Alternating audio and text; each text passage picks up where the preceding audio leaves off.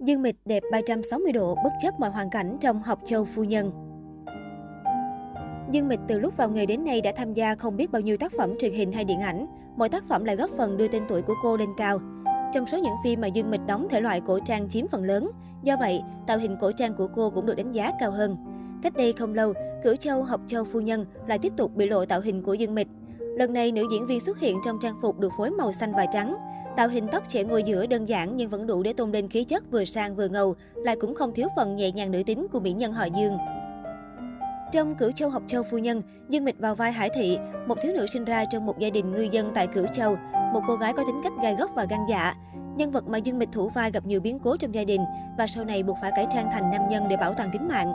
Vào thời điểm giữa sự sống và cái chết, cô tình cờ gặp được Thái giám Phương Chư, Trần Vĩ Đình và được nhận làm con nuôi. Sau này, Hải Thị phải đối mặt với tình cảm rối ren giữa hai người đàn ông là cha nuôi Phương Chư và hoàng đế trẻ Đế Hút từ Khai Sính. Trước tạo hình xinh đẹp mới vừa bị lộ, cư dân mạng xứ Trương thi nhau đào lại những tạo hình cực bắt mắt khác của Dương Mịch ở Cửu Châu học châu phu nhân. Có thể thấy, dù là tạo hình giải trai mạnh mẽ hay quay về nguyên bản là cô nàng nữ tính, Dương Mịch đều có thể cân tất. Tạo hình nào của nữ diễn viên cũng đẹp xỉu, khiến các fan lại càng háo hức chờ ngày phim phát sóng. Ngoài ra, qua những cảnh cắt trong phim được cư dân mạng truyền tay nhau, có thể thấy dù diễn qua nhiều cung bậc cảm xúc khác nhau như vui buồn, ngây thơ, bàng hoàng, nhưng Mịch đều thể hiện khá tốt. Có thể nói, Cửu Châu học châu phu nhân là một bộ phim vừa có nhan sắc vừa có diễn xuất. Không chỉ xinh đẹp, diễn xuất giỏi mà Dương Mịch còn được mệnh danh là nữ vương quảng cáo, được nhiều thương hiệu chọn mặt gửi vàng. Theo số liệu của công ty nghiên cứu Thượng Hải CBN Data, kể từ năm 2018 đến nay, cô liên tục đứng thấp đầu về giá trị thương mại tại Trung Quốc. Kết quả dựa trên lựa chọn của các thương hiệu và người tiêu dùng. Không chỉ thế, cô còn góp mặt trong bảng xếp hạng chỉ số ảnh hưởng của 100 ngôi sao khu vực châu Á-Thái Bình Dương do Forbes công bố vào cuối năm 2020. Năm 2017, tại New York, Michael Kors đã tổ chức lễ công bố đại diện toàn cầu với sự tham dự của chủ tịch kiêm giám đốc điều hành của Michael Kors, ông John D. Idol, và người được trao vinh hạnh này chính là Dương Mịch. Năm 2018, sau khi tham dự show diễn của hãng tại tuần lễ thời trang New York, không để nàng đại sứ toàn cầu phải chậm trễ đến liên hoan phim quốc tế Toronto, Michael Kors đã trực tiếp điều động trực thăng để đưa Dương Mịch ra thẳng sân bay để bay sang Toronto. Chưa hết, quý thương hiệu còn tổ chức cho nữ diễn viên một buổi sinh nhật ấm cúng ngay bên trong máy bay.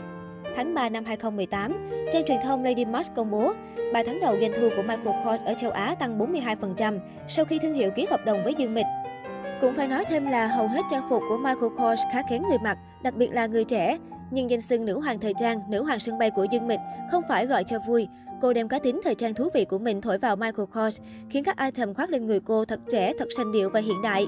Nhờ có cô mà Michael Kors dần bước vào hàng ngũ những thương hiệu được ưa thích tại thị trường tỷ dân như Chanel, Louis Vuitton, Gucci.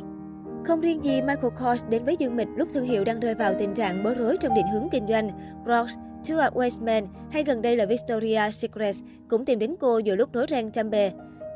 Sau khi công bố Dương Mịch là người đại diện toàn cầu vào đầu năm 2020, doanh số của Crocs tăng lên đáng kể. Trong tháng 3 cùng năm, Crocs trở thành thương hiệu duy nhất đạt được mức tăng trưởng doanh số trong tháng 3. Tháng 4 sau đó, dữ liệu mới nhất từ Google Trends cho biết, người tiêu dùng quan tâm tìm kiếm giày Crocs đã đạt mức cao nhất trong 15 năm qua.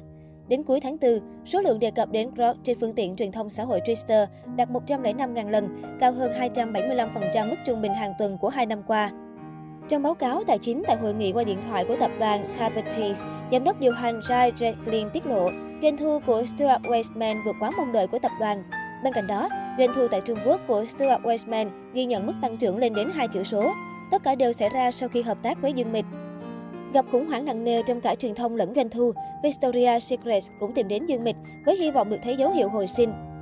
Ít lâu sau những hình ảnh quảng bá của Dương Mịch cho thương hiệu và công bố về chức đại diện khu vực châu Á, các số liệu cho biết sản phẩm bán chạy nhất trên cửa hàng Timon chính thức của Victoria's Secret là sản phẩm đồ lót được Dương Mịch mặc quảng cáo.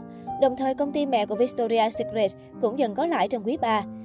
Và mới đây nhất, Echo, thương hiệu thời trang nước Ý đã công bố Dương Mịch trở thành người đại diện toàn cầu của hãng, nhưng đặc biệt nhất là thời điểm thông báo. Được biết sinh nhật Dương Mịch là vào ngày 12 tháng 9, thế nên Eto đã tinh tế chọn mốc 9 giờ 12 phút giờ Milan để công bố tin tức này trên 6 nền tảng mạng xã hội, bao gồm Weibo, Facebook, Instagram, Twitter, YouTube, website của Eto. Chưa hết, Eto còn chuẩn bị một buổi tiệc sinh nhật cho Dương Mịch, mời tổng biên tập các tạp chí hàng đầu trong nước và siêu mẫu đến tham dự. Đích thân tổng giám đốc Eto đẩy bánh kem đến tặng Dương Mịch. Ngoài ra, tổng bộ Eto cũng đã gửi VCR chúc mừng sinh nhật cho cô.